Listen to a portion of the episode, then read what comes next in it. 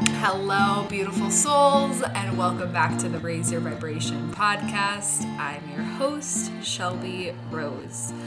Today, we are going going to be talking about getting honest with yourself, having radical self honesty about where you're at when it comes to whatever it is that you're calling in for 2023 goals, intentions, or just like in your life.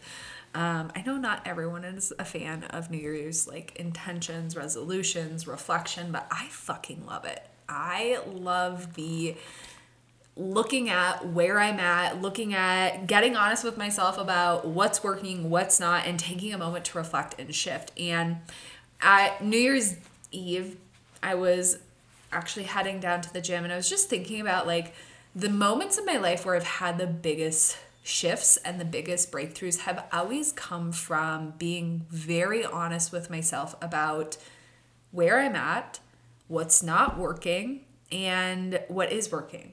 And actually getting honest with myself. Because I know, you know, I don't know if it's just human nature of like staying in the same routine or the same energy or the same vibe or just like subconscious self sabotage. I don't know what it is, but I, to me, it appears that people are, and people, I'm talking about myself, um, are very good about lying to ourselves and avoiding the truth. I think about when I was working as a full time clinical dietitian, and y'all, I was burnt out. I was very exhausted. I was very tired. The lifestyle I was living, like outside of work, was not working for me. I was partying every weekend. Um, I did not fully enjoy the work that I was doing.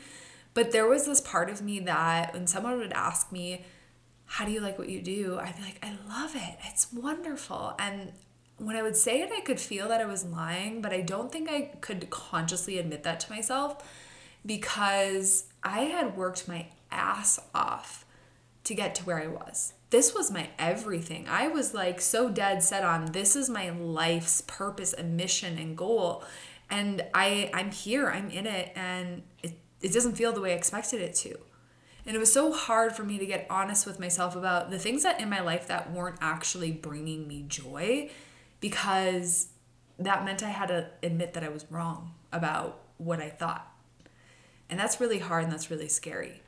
Or admit that, you know, I'm not where I thought I was going to be, or admit that things aren't as good as I'm pretending they are. And I'm sharing this because you know, one of the first steps in all of the manifestation processes that I utilize is actually looking at what is. And here's why. Whether it is, you know, your health or your finances or how you're showing up in your relationships, you can, or anything, right? And these are just a couple examples. You cannot change where you are unless you admit to yourself where you are, right? So if you want a better financial reality, but you're avoiding the financial reality you currently are in, you're probably avoiding it because actually looking at it is bringing up some sort of negative, what you're perceiving as a negative emotional response.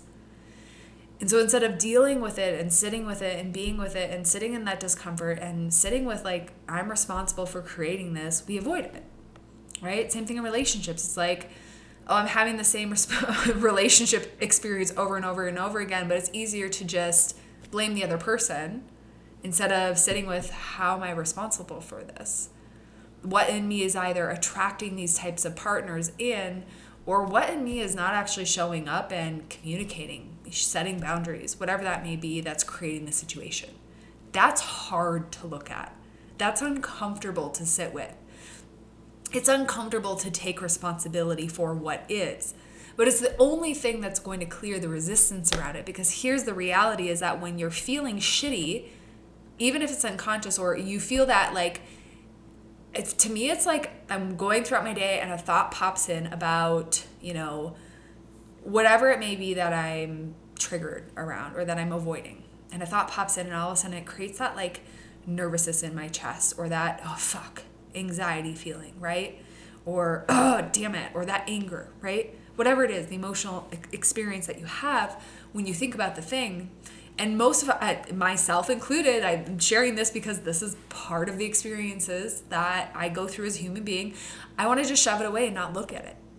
But until I actually look at it, I can't clear the emotional response I'm having to it. And if I'm having a very charged emotional response to something that's not necessarily a positive emotional response, then I'm still holding resistance around a different experience coming in. Because we know that the longer we resist something, the more energy accumulates around it. And also, you cannot change the frequency of something in that charged negative state. And so when we look at it and say, wow, you know, I'm actually the one that's showing up that's creating the situation, or, you know, this is this status of my health right now. This is the status of how I've been treating my body. This is the status of what my finances look like. One, you will be surprised how much lighter you feel just knowing what it is, being real with yourself, not like dancing around and pretend like trying not to know. When you sit down and you actually look at it, then it takes all of that empowerment back. You take all of your power back because you can say, This is the actual reality of it. This is what I've created.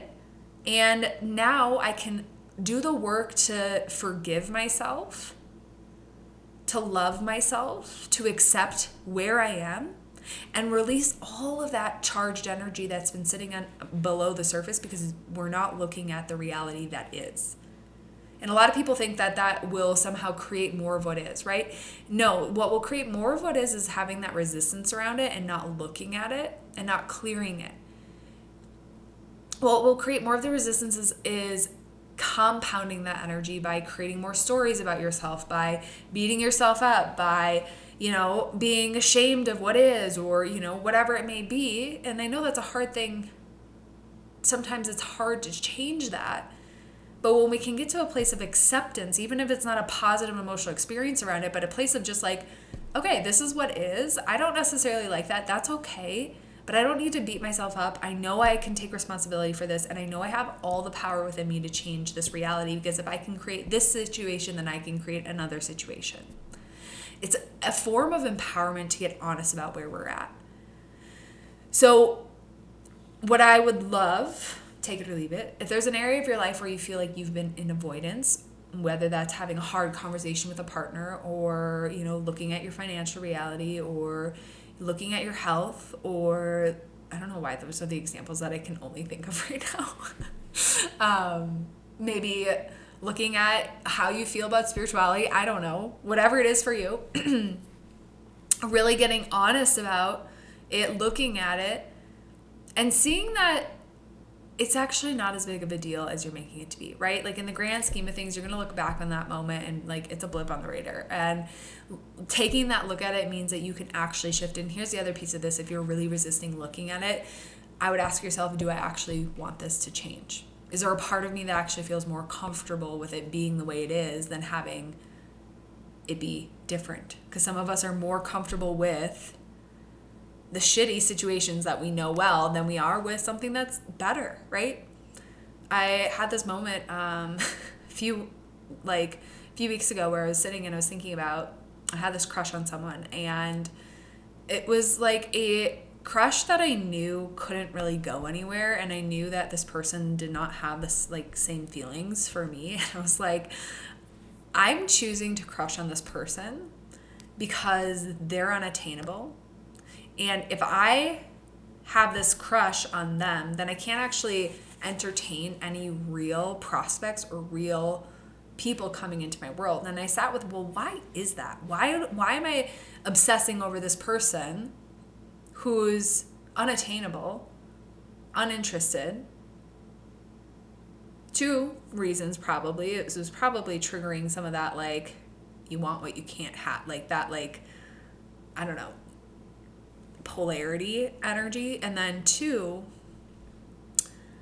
if I was perseverating or obsessing over someone who's not in my physical reality, then I don't have to get uncomfortable and actually like put myself out there with people in, in my real world, right? Like asking the cute guy at the dog park to go to coffee with me or, you know, like that's a whole nother story for another episode. But there's these people who are oscillating that are like really incredible human beings, and I'm just like not opening myself up to because